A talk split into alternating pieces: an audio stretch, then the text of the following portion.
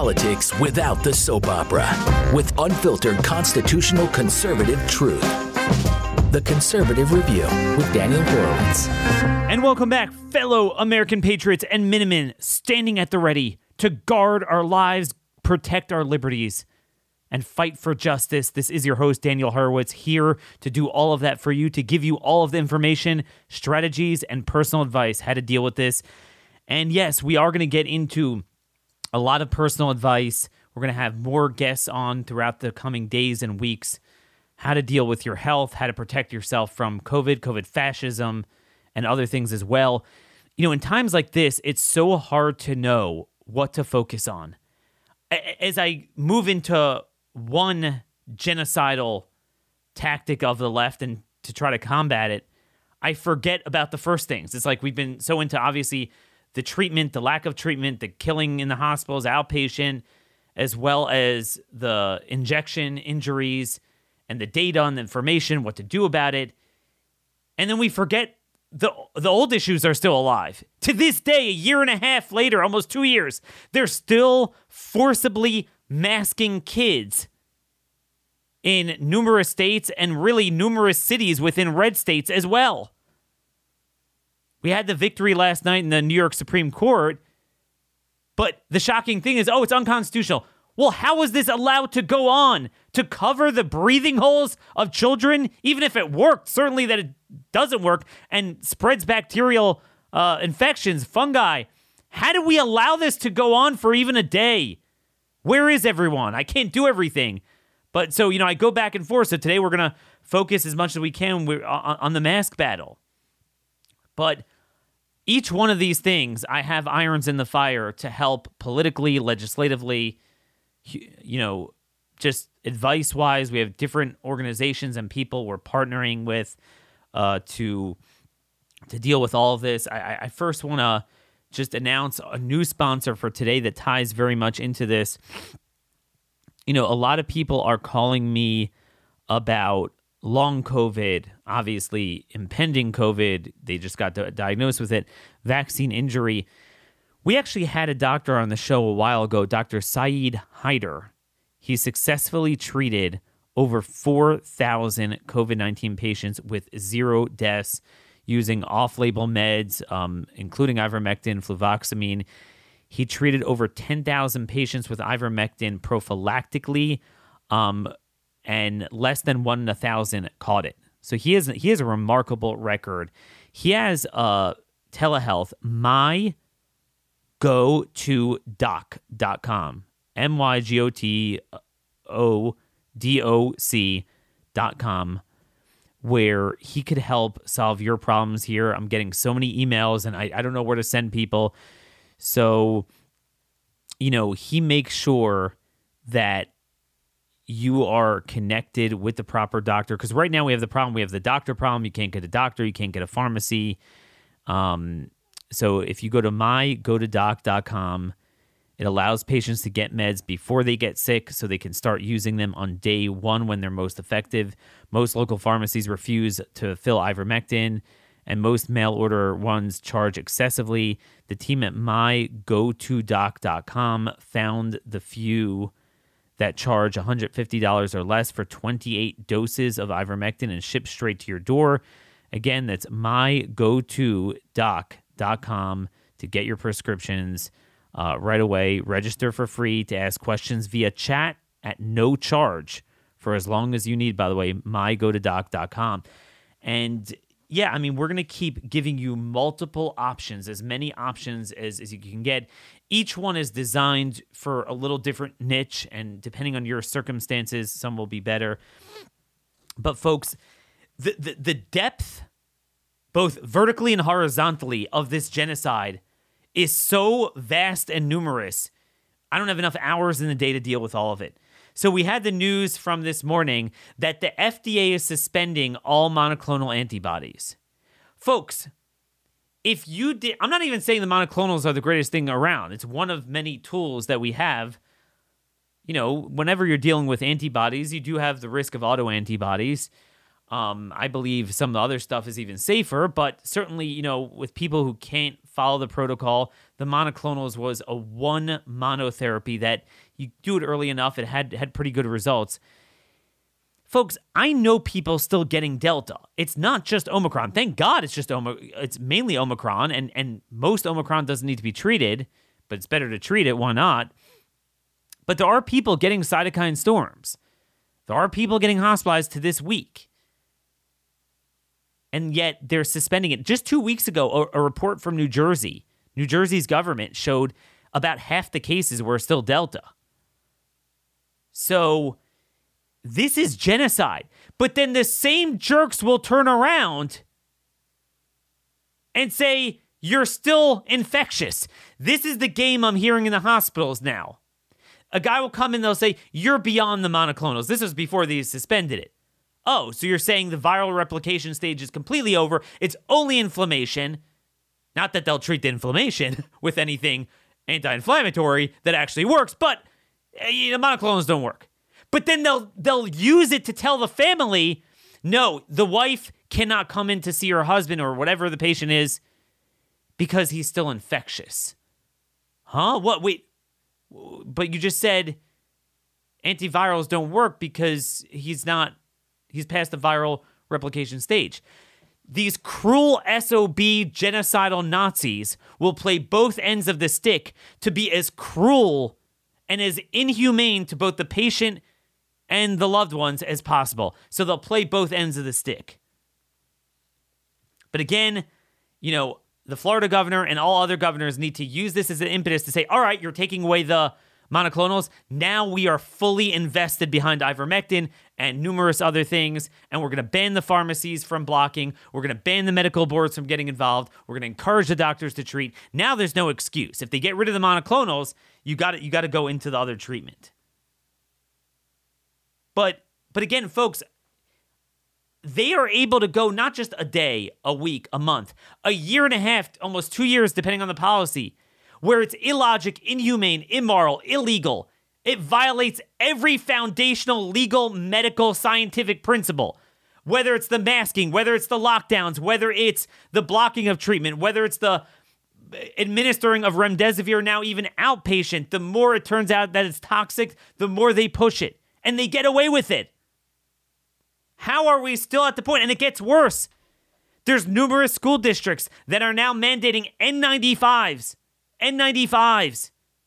when blatantly everywhere we are finding throughout the government literature, state and federal, they always said kids absolutely must never wear N95s. First of all, they can never be effective. They're not fit for kids. But second of all, if they would be fit, right? If they're not fit, then they work less than a cloth mask. If they are fit, it is a terrible, terrible safety concern. Where are the lawsuits? Literally, this is the type of thing that would have gotten school administrators a year in prison had they done this before. It's truly unbelievable. By the way, Stephen Petty, he's the senior industrial hygienist we've had on. The biggest expert, I'd say, in the country on hazardous exposure. And he sent me a PowerPoint of what he's presenting to the New Hampshire legislature. But interestingly enough, 3M, it's the largest American manufacturer of N95s, called 3M. He sent me the label.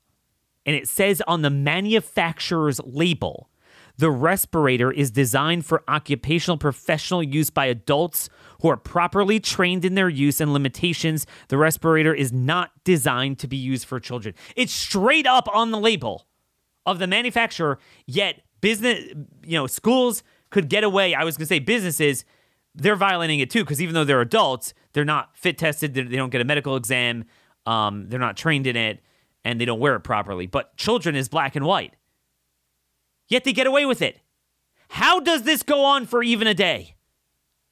How does this go on for a day? Where are the lawsuits? Where are the state legislatures? Again, state legislatures need to categorically ban all mask mandates, private or public. It's inhumane. It violates the Nuremberg Code. They don't work. They're harmful. The science is settled on that point.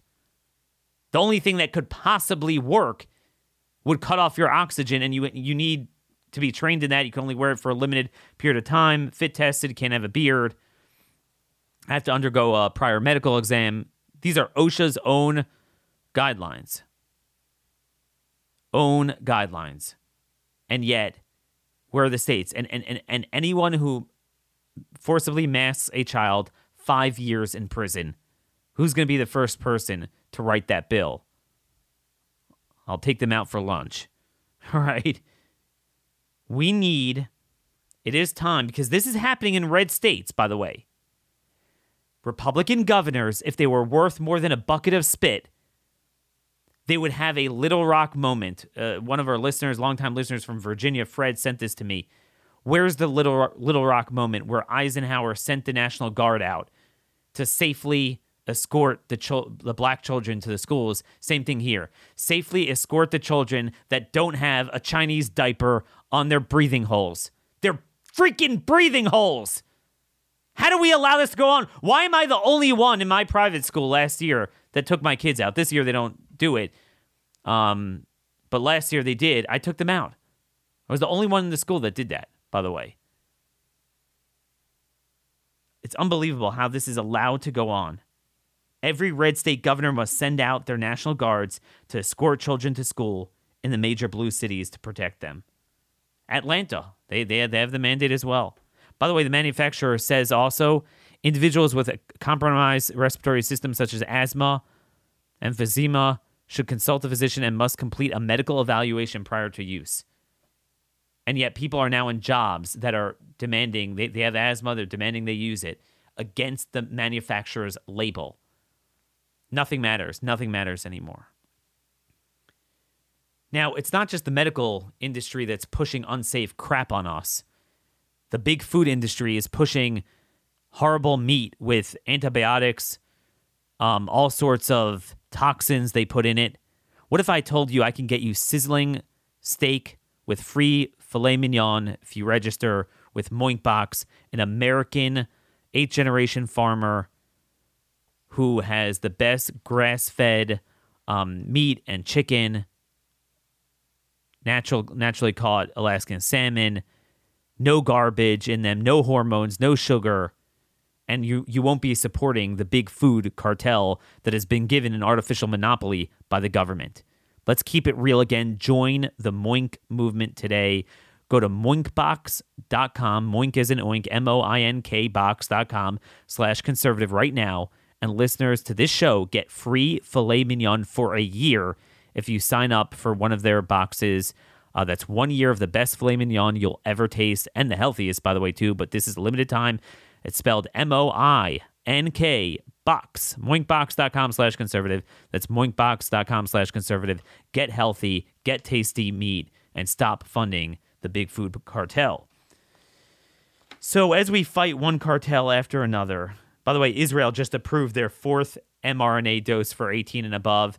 They now have so many cases. It's 1 in 16 Israelis is now infected with COVID, at least according to their testing. 1 in 16 of their entire country. They're on dose number 4. Negative efficacy, ADE, as we talked about. It's proven. You can't deny it. It's pretty obvious at this point. Now, we're going to have a special guest, Ian Miller, who wrote a book on masks and the motherlode of epidemiological geographical data showing how they absolutely, positively do not work and have never worked, and yet still Republicans won't even force the issue here. But I want to get to another story about unmasking the genocide. I was in a horrible mood yesterday, as a lot of you heard the pain in my voice. I still am. When you see friends go down, being mistreated, people dying for nothing. But one of the things that I was very scared about was, how are we ever going to get the truth out about the vax injuries? They're covering it up. Theirs is so underreported, and even what's in there, they're saying, oh, you can't rely on it. I get fact-checked for even using theirs.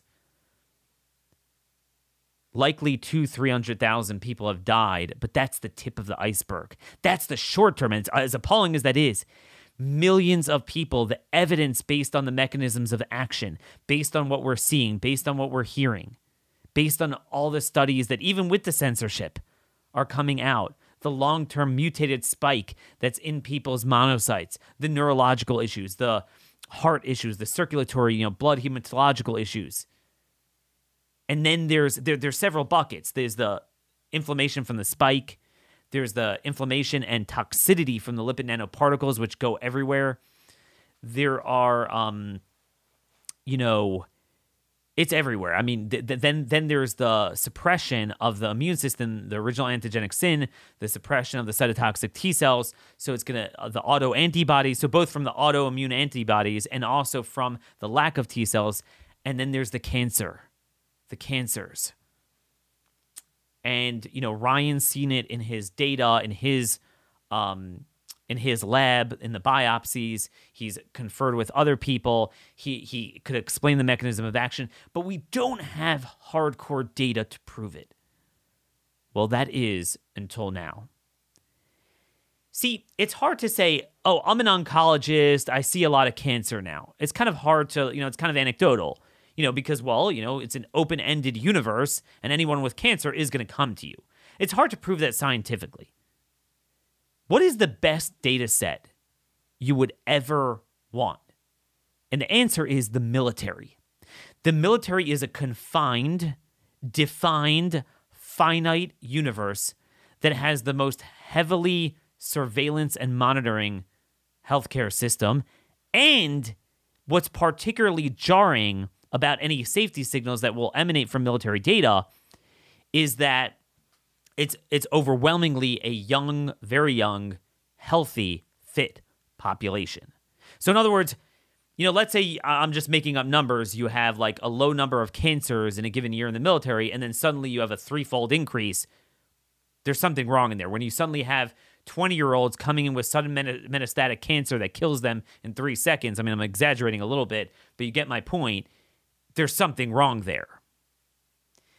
Yesterday, Senator Ron Johnson, to his ever-enduring credibility, kudos to him, held a 5-hour forum. You can go to Ron Johnson's Rumble page and find it near the top. You could hear the entire recording. They went over all the facets of the genocide, the war on treatment, what's going on in the hospitals, vaccine injury.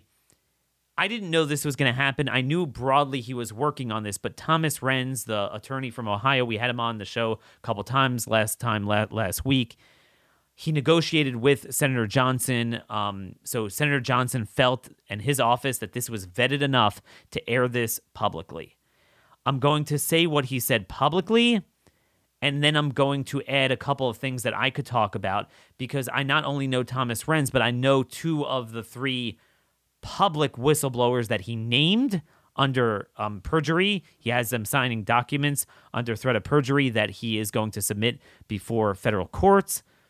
But he actually has other whistleblowers as well that he hasn't named yet to protect them. But 3 of them have been named. And he presented in a couple of minutes data from the Armed Forces Health Surveillance Branch. They have something called DMED, Defense Medical Surveillance Systems. Okay?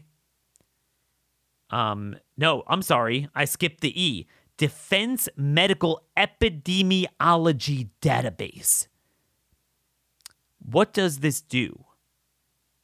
It's defined on their website as a web-based tool to remotely query de-identified active component personnel and medical event data contained within the Defense Medical Surveillance System, DMED.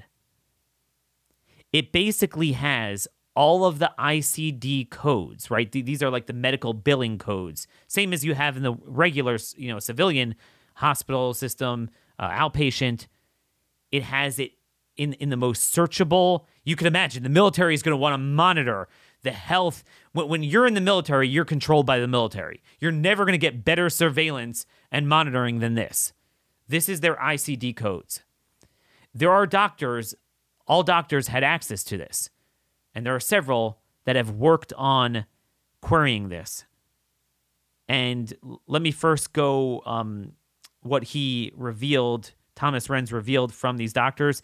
The ones he named were the military doctors Samuel Singloff, Peter Chambers, and Teresa Long. Peter Chambers, we had on the show 2 weeks ago, talk about it. He's a Green Beret MD, one of the few around in America, 34 years of experience. Teresa Long, I think she's been there for 30 years, a flight surgeon. They're both flight surgeons. And they are willing to, they have now put their names out to testify under oath about that they queried data in December. And here's what they did. They took a 5-year baseline. So they took the average ICD codes that you have for 2016, 2017, 2018, 2019, and 2020, pre-vaccine. And they were remarkably, it's not just an average that they built, but they're remarkably consistent year to year, pretty close every year. And by the way, that includes 2020. 2020 is when you had the lockdown. So maybe you'll say physicians didn't see the patient so well, and maybe you have 2021, you'll have a bounce back effect, right? No, the numbers were pretty consistent. You know, maybe you'll say it's COVID causing it. Well, then you would see it in 2020 just as much as 2021, right? And you didn't. There's a 5-year consistent average that 2020 is in sync with the previous 4, and they created a 5-year average. Then they took 2021 and they compared it to it. Now, they did this in December. The data lags. So the numbers I'm going to share with you are not a full 12 months of 2021. It's 10 months compared to 12-month years in the 5-year average baseline. So the numbers are going to be even more when they come out. They found a 300% increase in DMED codes for miscarriages over the 5-year average. They found almost a 300% increase in cancer diagnosis ICD codes over the 5-year average in the 10 months of 2021. And they found a 1,000% increase in diagnosis codes for neurological issues. So that would be brain bleeds, vertigo, strokes, brain fog. I mean, anything to do with that. It went from, so the neurological, I can give you some raw numbers. 82,000 was the 5-year average of the annual. Just in the first 10 months of 2021, 863,000, tenfold increase, 863,000. Now, I just want to be clear here. There's, 1.4 million active duty in the military. These are not 863,000 unique people, right? These are codes, right? So obviously, if someone has a stroke, you're going to have numerous diagnoses. There's going to be numerous neurological ICD codes. So it's not unique people, but nonetheless, again, this is apples to apples comparison. We're not saying these are individuals. We're saying these are codes. But it went from 82,000 to 863,000 in 1 year. Cancer, 38,700 per year, 5-year average, 114,645. I could say that publicly. Those are the raw numbers behind the percentage that Thomas Renz gave at Ron John's hearing. I was further told that they will present a video that hasn't been presented yet with 2 witnesses showing the entire process on video of them downloading the data. So just so you know, as of Monday morning, the DMED was up. Any military doctor, as always, could search it. An hour after Thomas Renz testified before Ron John about this happening, it was taken down. And now, even as a civilian, if you just go to the page, type in DMED, database, whatever, you'll get a 404 error code. It's down. Okay, it's down now. I was told, I spoke to 2 of the 3 named whistleblowers. I personally spoke to them, one last night, one this morning. They both said this is the tip of the iceberg. In other words, there's tons of stuff on blood clotting and myocarditis, and this is the tip of the iceberg. And I was told, again, it's not just the data they have personally. They are flight surgeons. They have personally seen 20-year-olds getting sudden metastatic cancer. So it's not just the numbers, but it's the quality. Everything about this is a bioweapon. So the blood clotting is a Frankenstein. It it's persistent. It doesn't break up with heparin, with the typical things we use. The neurological stuff, it's very durable. So they're finding that with the cancers too. They're aggressive, they're sudden, they create death very quickly, they come out of nowhere. It just doesn't fit anything we've ever seen in the oncological world. Okay, I am just relating to you what I have heard firsthand from two military flight surgeons with an amazing amount of credibility, what they've seen, but they have pulled this data. They have pulled this data. It is there. There is nowhere to run. There is nowhere to hide. It's a young, fit population. And by the way, there's data going back maybe a decade before 2016. The only reason why they could use like a 15-year average, the only reason they did 5 is because ICD codes have different generations. Every few years, the medical community, they change them. So what was a stroke or a neurological event in one, the numbers will change. They're not apples to apples. I don't know if it was 2016 or 2014 or around then that they started. It's called ICD-10. Before then, it was ICD-9. So you can't use the data from before. That's just so you know why they used that data. That's what I was told. On the Military Health System website, they described the Armed Forces Health Surveillance Division as the central epidemiologic resource for the U.S. Armed Forces conducted medical surveillance to protect those who serve our nation in uniform and allies who are critical to our national security interests.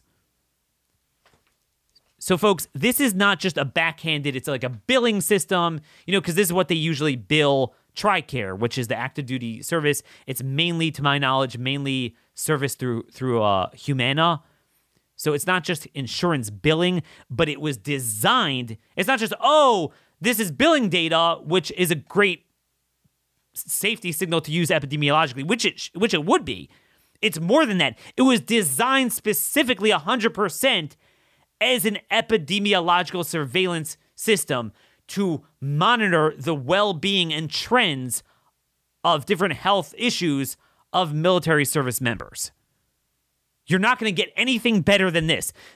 This is the smoking gun that we've been looking for, from what I've been told. There's no middle ground. Either they're lying, or for whatever reason, top military officials were trying to create mass insurance fraud, or this thing is a holocaust. I don't revel in this. Meaning, I'm a political animal. I want the best data to prove my point of view and rub it in the other side's face. But I really was so depressed when I saw this. Because deep down, I think we all sense that it's much bigger than even any of us are suspecting. But the implications of this are insane. You kill 300,000 people, it's horrible. But if there's millions upon millions, tens of millions of people that will now be subject to long-term syndromes, autoimmune, and cancers, aggressive metastatic cancers, it just shocks the conscience. It shocks the conscience. So, I'm going to work with both Thomas Renz and, again, I'm not just, you get the best information here. I'm not just, giving over what Thomas said publicly. You could view the video. It's, I don't know, maybe it's 4 to 4.5 hours into the video. You just kind of, speed through it until you see Thomas Renz pop up. He's not there for that long. But again, Ron John was confident. His office was confident enough to have him say this publicly. But I don't just know Thomas Renz. I know two of the sources behind it that he named. And they would go public tomorrow. They just want to run it through Thomas and, have it coordinated. And I could tell you what he released is the tip of the iceberg. Now, there's a second component to this, which has nothing to do with Teresa Long and Peter Chambers, but other whistleblowers that I do not know, a separate issue that he spoke about, which is Project SALUS. That is a DOD surveillance together with Humetrics, a private, data aggregating company where they look at hospitalizations. And this is civilian. This is for the country, not just the military, where they said as of September 28th, 71% of the cases and 60% of the hospitalizations were among the vaccinated. And again, that was months. That was almost 4 months ago. By now, the numbers are much worse. So when they say even to this day, 90% in the hospital, bull, they have the data.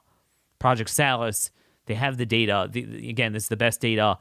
What they also believe is that this is a surveillance system that the military, that the Pentagon has. So DMED is of the military, but Project SALUS would be epidemiological data, not just of the COVID cases, because COVID cases are breakthrough infections. That's one adverse event of the vaccines, that they have it designed. This was their surveillance system designed for the general public, and they're not public. So I don't think they have that data. They have the infection breakthrough data, but they know it's there, and they're demanding they release that.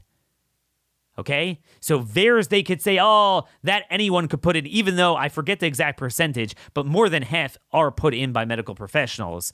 But what I could tell you about DMED and Project SALUS, this is, and DMED for sure, it's 100% the doctors. So this is, there's no, civilians have no access to this, right? And the military officials that aren't doctors don't have access to it. A patient comes in at any medical facility, active duty, military medical facility, military doctor, this is 100% their surveillance. In America, I hear from ER doctors, they're not even punching in the ICD codes. They don't have a lot of codes for this. They're ignoring it. In the military, they got it. Why? The military was seeing this safety signal from the first few months of the vaccine. How have they not spoken up? How have they not conveyed this to CDC? Maybe they did, but they don't. But CDC and the military don't care. How have they not warned the public? One other thing that Thomas is alleging, and I can't speak to it more than what he said in the video, I don't know more, is specifically the myocarditis data. I don't have the numbers. I could probably get it from him, the raw numbers. But they had data as of July with the myocarditis that was insane. Maybe he does say the number on the video. I'm forgetting. It was an insane number. It was like, I want to say a tenfold increase of the baseline. And then it was the numbers were erased. And by January, it was slid backwards to only reflect like twofold increase. They were slid backwards, and they have that all time stamped. They have the evidence, and they're going to present it in court. So I'm horrified by the scope of what's going on. I could tell you, Teresa Long, Dr. Teresa Long, Lieutenant Colonel Teresa Long, she has been in tears over this. Peter, as you well know, he's already on his way out. He doesn't give a darn. So he even came on my show. Teresa's still in the military. Honestly, I'm worried for her. She literally doesn't care about her life or career anymore. She cannot go on from the data she's seen. And again, it's not just data. She is an active duty flight surgeon in the military. She is seeing the anecdotes that jive with the data. So as horrified as we are, I am also excited just by the fact that I think if there's ever a way we're going to break this wide open, it's this. I just wanted you guys to know, if you didn't hear about it, I wanted you guys to know about it. And if you did, I wanted to vouch for it that it's a much bigger deal than you even think. So we're going to be unmasking the genocide. We're going to unmask the genocide of the maltreatment in the hospitals, the war on treatment, the treatment they are using. We're going to unmask the genocide of, all the stuff going on outpatient, the pharmacies, who's behind it. We're going to unmask the genocide of the origins of COVID. We're going to unmask the genocides of the shots. We're going to unmask the genocide of the lockdowns as we find out more and more problems from it. And we're going to unmask the genocide. Look, okay, I won't call it genocide because I don't think it's like killing a massive number of people, but the cruelty, it is going to cause a lot of developmental, emotional, and physical ailments of children, particularly of the masking. And with that, I want to get to our special guest today.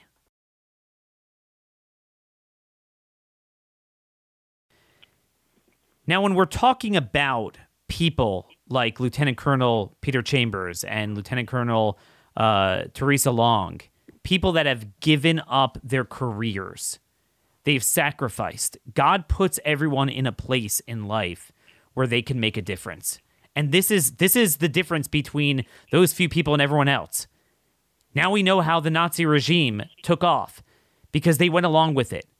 But we have a few doctors willing to speak out, use their position, whether to help people or expose things, expose data. Nurses. Well, we're going to have a nurse on in the next few days from America's Frontline Nurses to discuss that.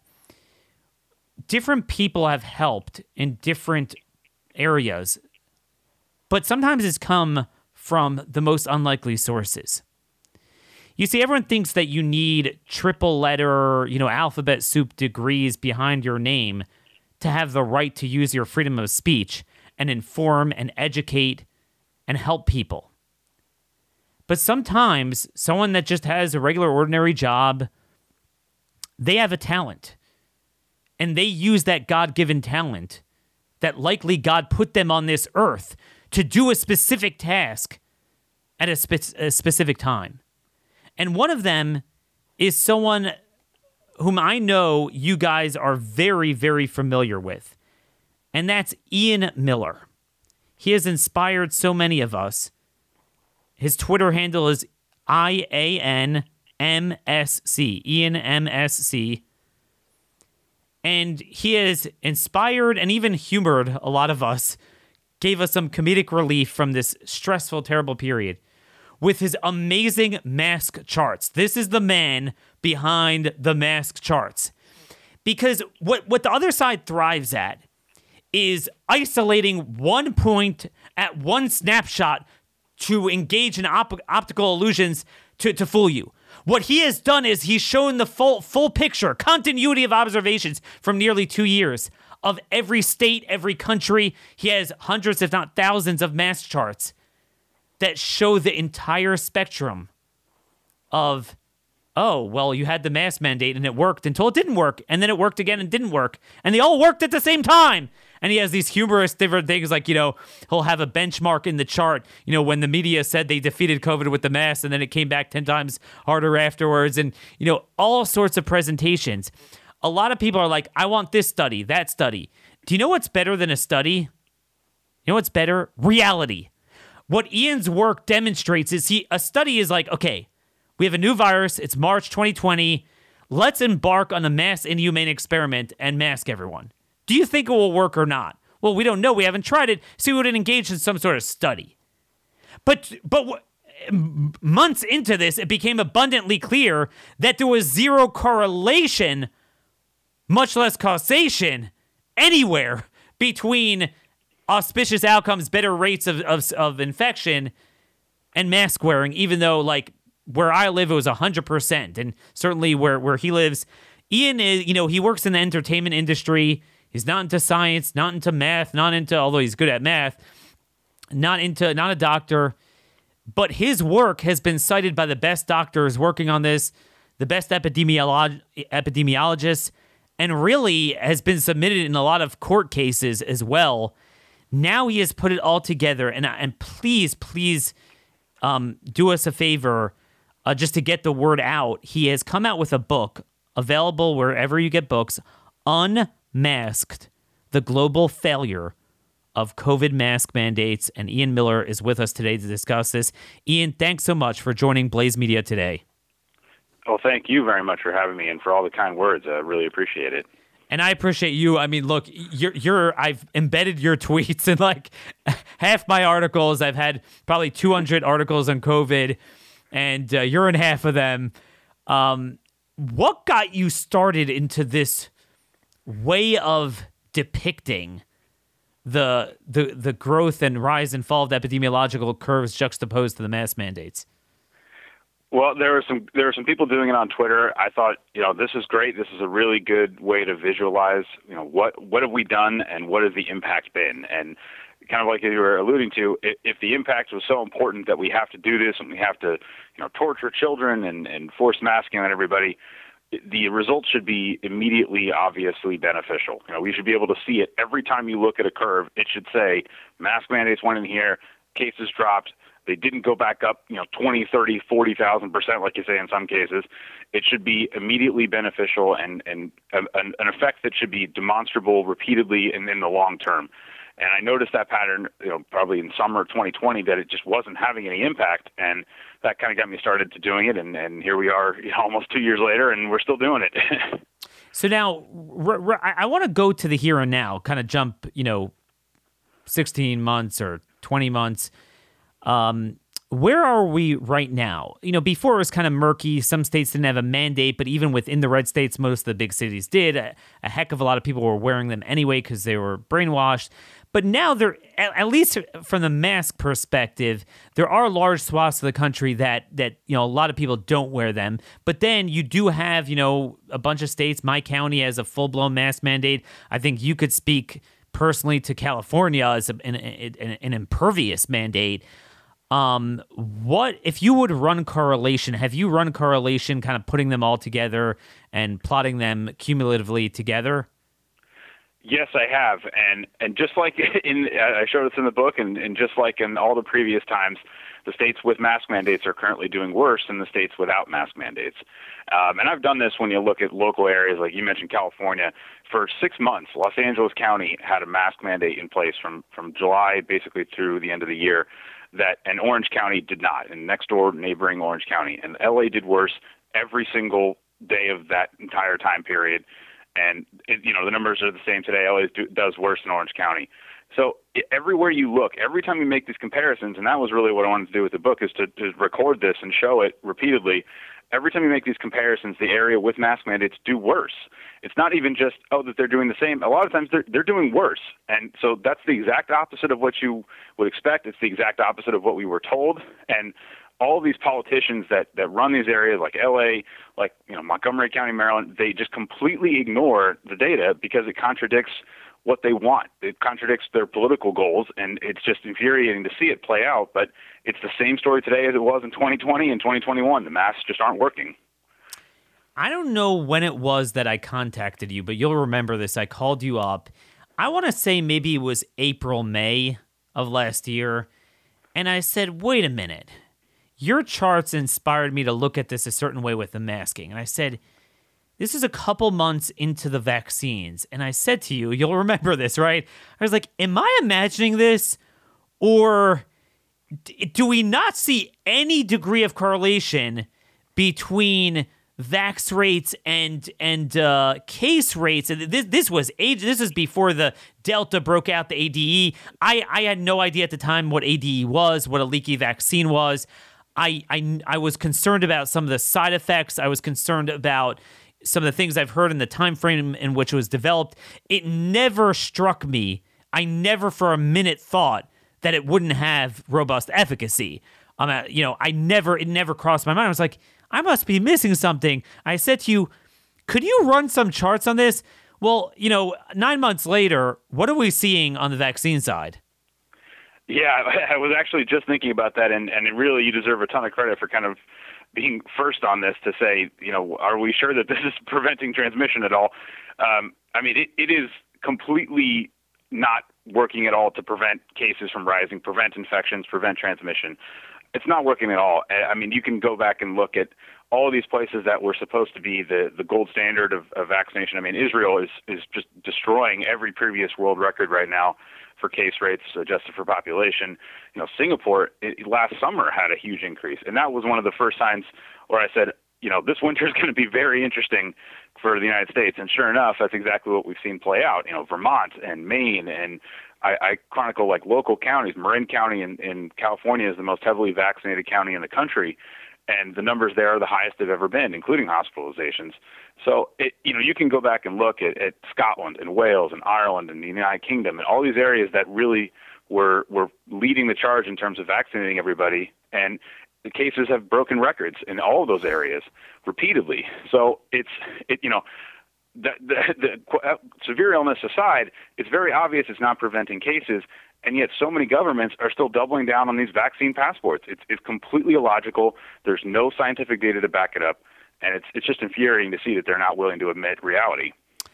Okay, so now what they've done during every stage of the last 2 years is, like it says in the Book of Kings, Elijah to Ahab, have you killed and have you inherited? So they benefit from their malfeasance precisely because it doesn't work, allows them to parachute in and say, hey, you guys now need to do this, right? Without, with humility, acknowledging that you failed the first thing, and maybe we should be a little circumspect of your second demand. But no, they could just glide in. So now they're like, yeah, of course masks don't work, but you're going to wear an N95 respirator. Do you have any data on that? Yeah, so this is it's really frustrating as somebody who's been tracking this for a long time, because if you go to Germany, they have a few of their states have N95 mandates and others don't. So we already have been able to do this comparison where we could say these areas that had the mandates for N95s, have they done better? And of course, the results are that the N95 mandates have done worse. So it makes perfect sense that politicians are now pushing this, and especially, pushing it onto little kids in school. But, and Austria's had N95 mandates, and they've broken all of their previous case records, even with, unvaccinated people in a lockdown for 2.5 months. So all of the real-world evidence that we have is on the areas that are already doing this is showing that it makes no difference, which is honestly perfect, because nothing they've done has made any difference whatsoever. So, yeah, it's just completely absurd that they're pushing this now. So one of the things that I've heard, so you have to understand the way this game works. Typically, you have to prove 100% scientifically that something is the least restrictive means to achieving a vital state interest and will actually work before you could begin restricting a fundamental right. That's legally how it works.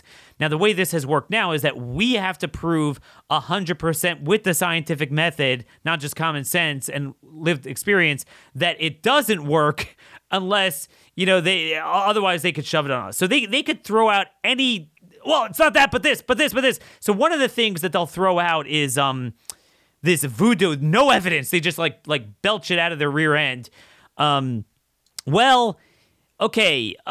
stop transmission, but somehow a chain link fence could stop more the amount of water coming in versus not having the chain linked fence. So they have this thesis that maybe somehow it will lower the viral load, so maybe you wouldn't get as infectious of a dose, which there's actually no such thing as that for a number of reasons. Scientifically, but let's just indulge it. I want to indulge it from a macroepidemiological standpoint, not the science. So it will help. You won't get as sick. So am I right that if that were true, okay, so you won't see correlation with case rates, but you should at least see correlation with mask mandates and either hospitalizations, deaths. Have you run that at all? Yeah, absolutely. And you can go back and look at all these examples, and it's especially relevant in the winter of 2020 into 2021. You see areas like California where they had a mask mandate and some of the highest compliance anywhere, and the death rates in the winter were as high as anywhere on earth. Los Angeles County especially was just tearing past all these other areas, one of the highest in the world if they were a country. So there's no correlation between putting in a mask mandate and preventing deaths from rising or preventing some of the world's worst death rates. I mean, you can go back and look at Peru, for example, where they've had a mask mandate and one of the world's strictest lockdowns. They have the highest death rate in the world. The Czech Republic is another example where there was an entire campaign, literally an entire advertising campaign launched called Masks for All, based off of the Czech Republic, setting this example of showing that mask mandates could work to prevent hospitalizations and deaths from rising, and then they wound up in the top 10 in mortality rates in 2021. So that whole thing of you might not stop transmission, but you can prevent serious illness and death with masking is just completely absurd and utterly disproven.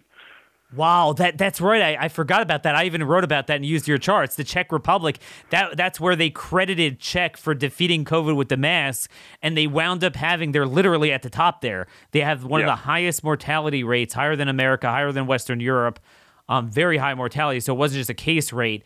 Really, really important. And again, I just want you guys to understand, to me, what Ian's work represents is Yogi Berra. As my buddy Dr. Andy Bostom keeps quoting from him, in theory, there's no difference between theory and practice, but in practice, there is.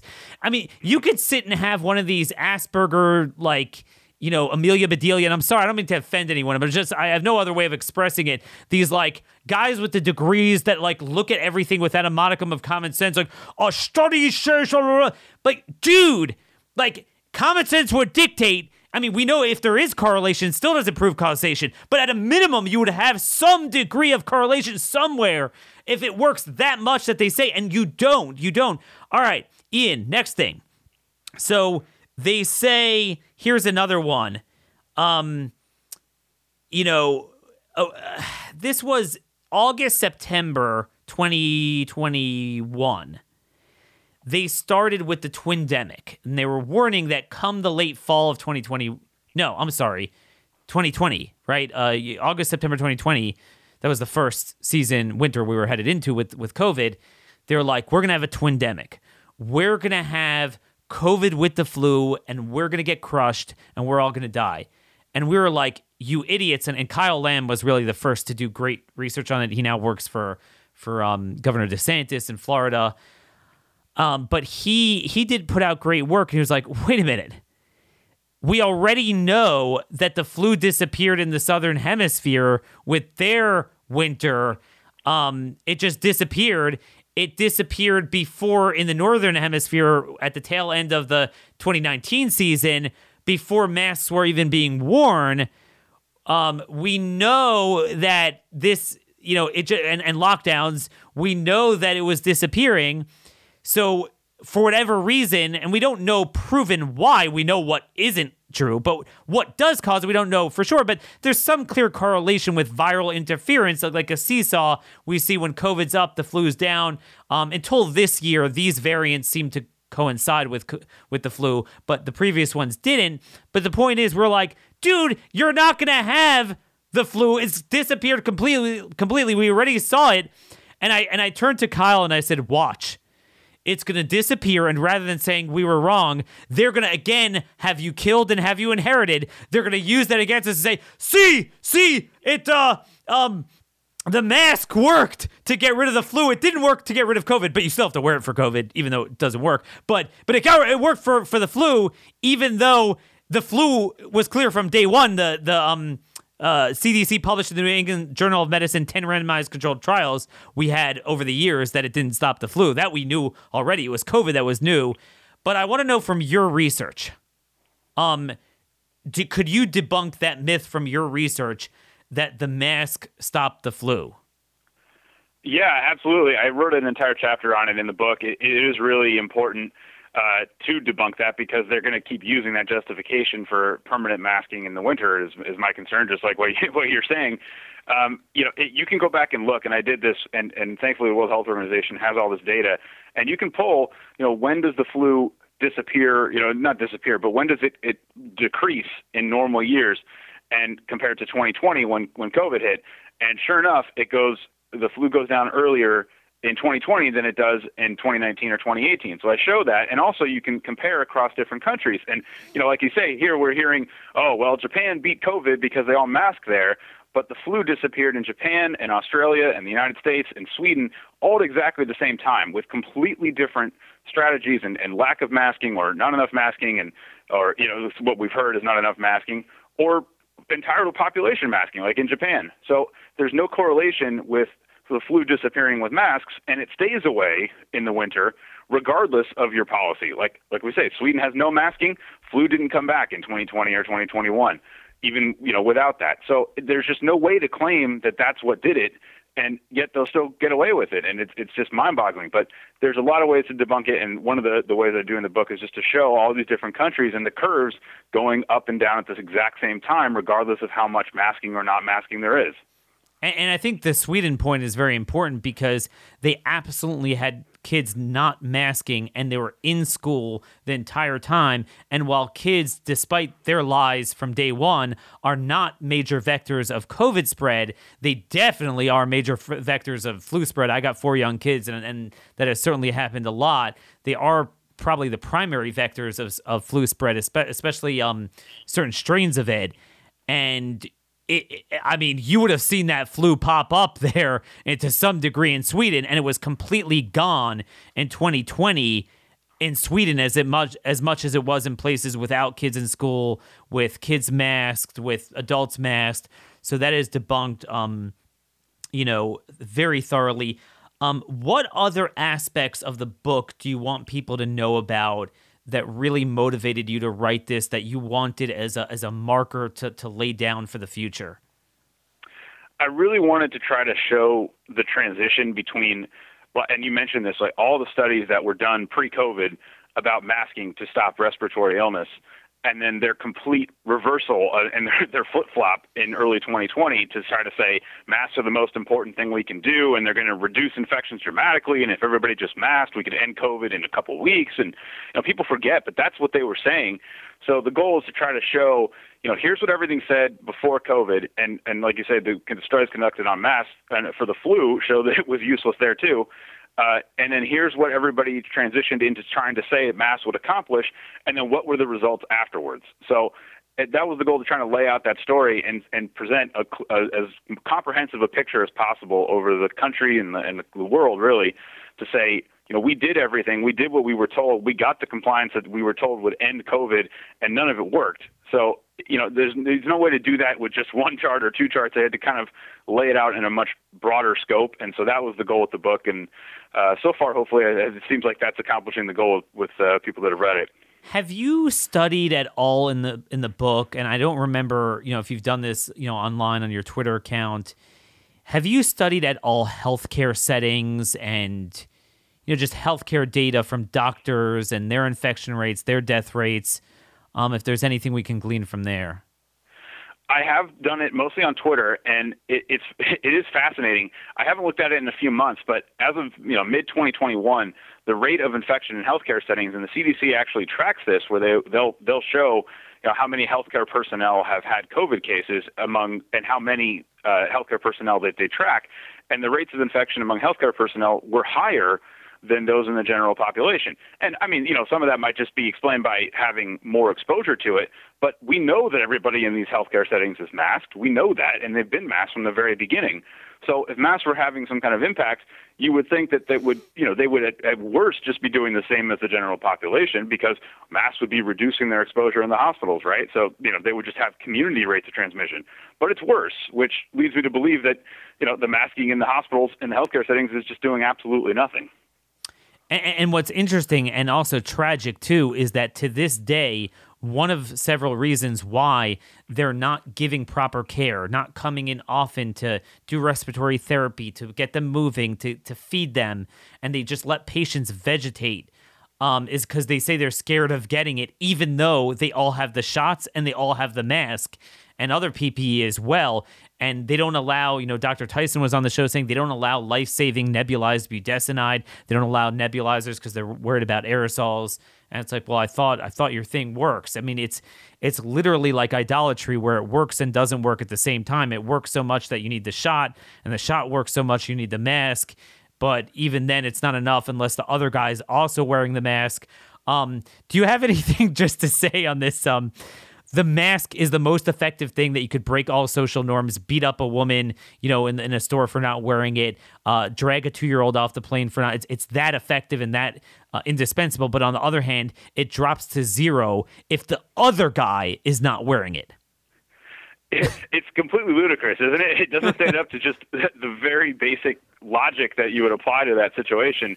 And, the biggest thing that has been really angering me so far has been the push to try to get N95s on kids, and we hear, now they're admitting the cloth masks that we pushed and we yelled at everybody to wear and that were the most important thing for almost 2 years, those are useless now. Everybody has to upgrade their masks and get better fit protection and all this stuff. And then, somebody pointed out on Twitter, if you go back and look, from early 2020, there's these photos of Italian hospital workers in the early days of the pandemic, and their faces are bloody and bruised because they're wearing those N95s to care for hospital patients. And it was supposed to be this example of, see how bad COVID is?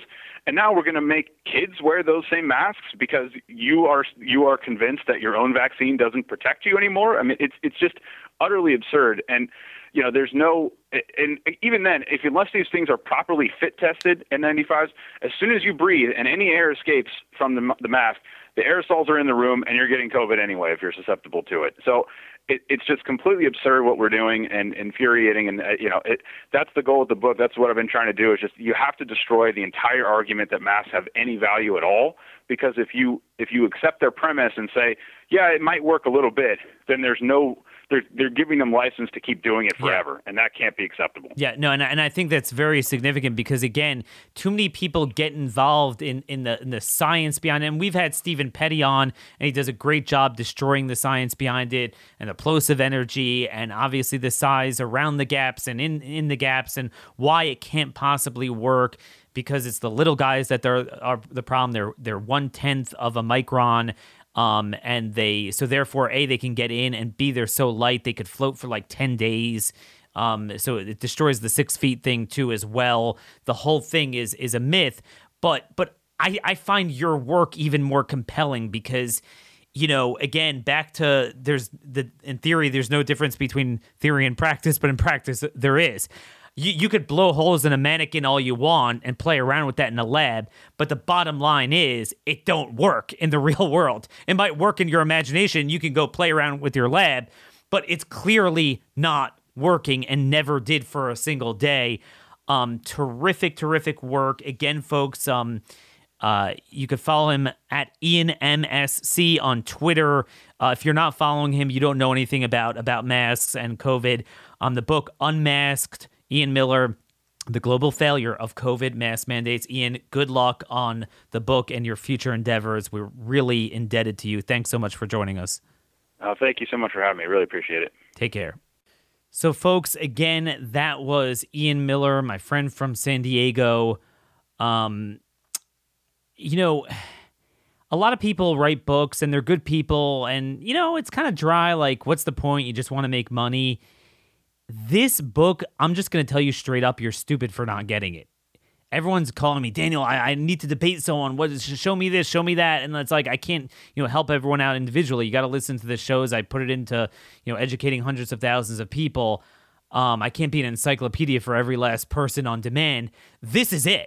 If you want, I have, in all my career, my career has always been the intersection of policy and communications, and how to give over and communicate a policy issue in the best way. I have never met a human being that has so owned an issue like Ian has. He has so crushed the mask Nazis, like there's nothing left. There's nothing left. He's got it all there. And again, I know he's in the entertainment industry. I don't really know what else he does. An ordinary man doing extraordinary things, and that's what we need. We need each and every one of you to step up in your sphere of influence with your God-given talents. Just say no.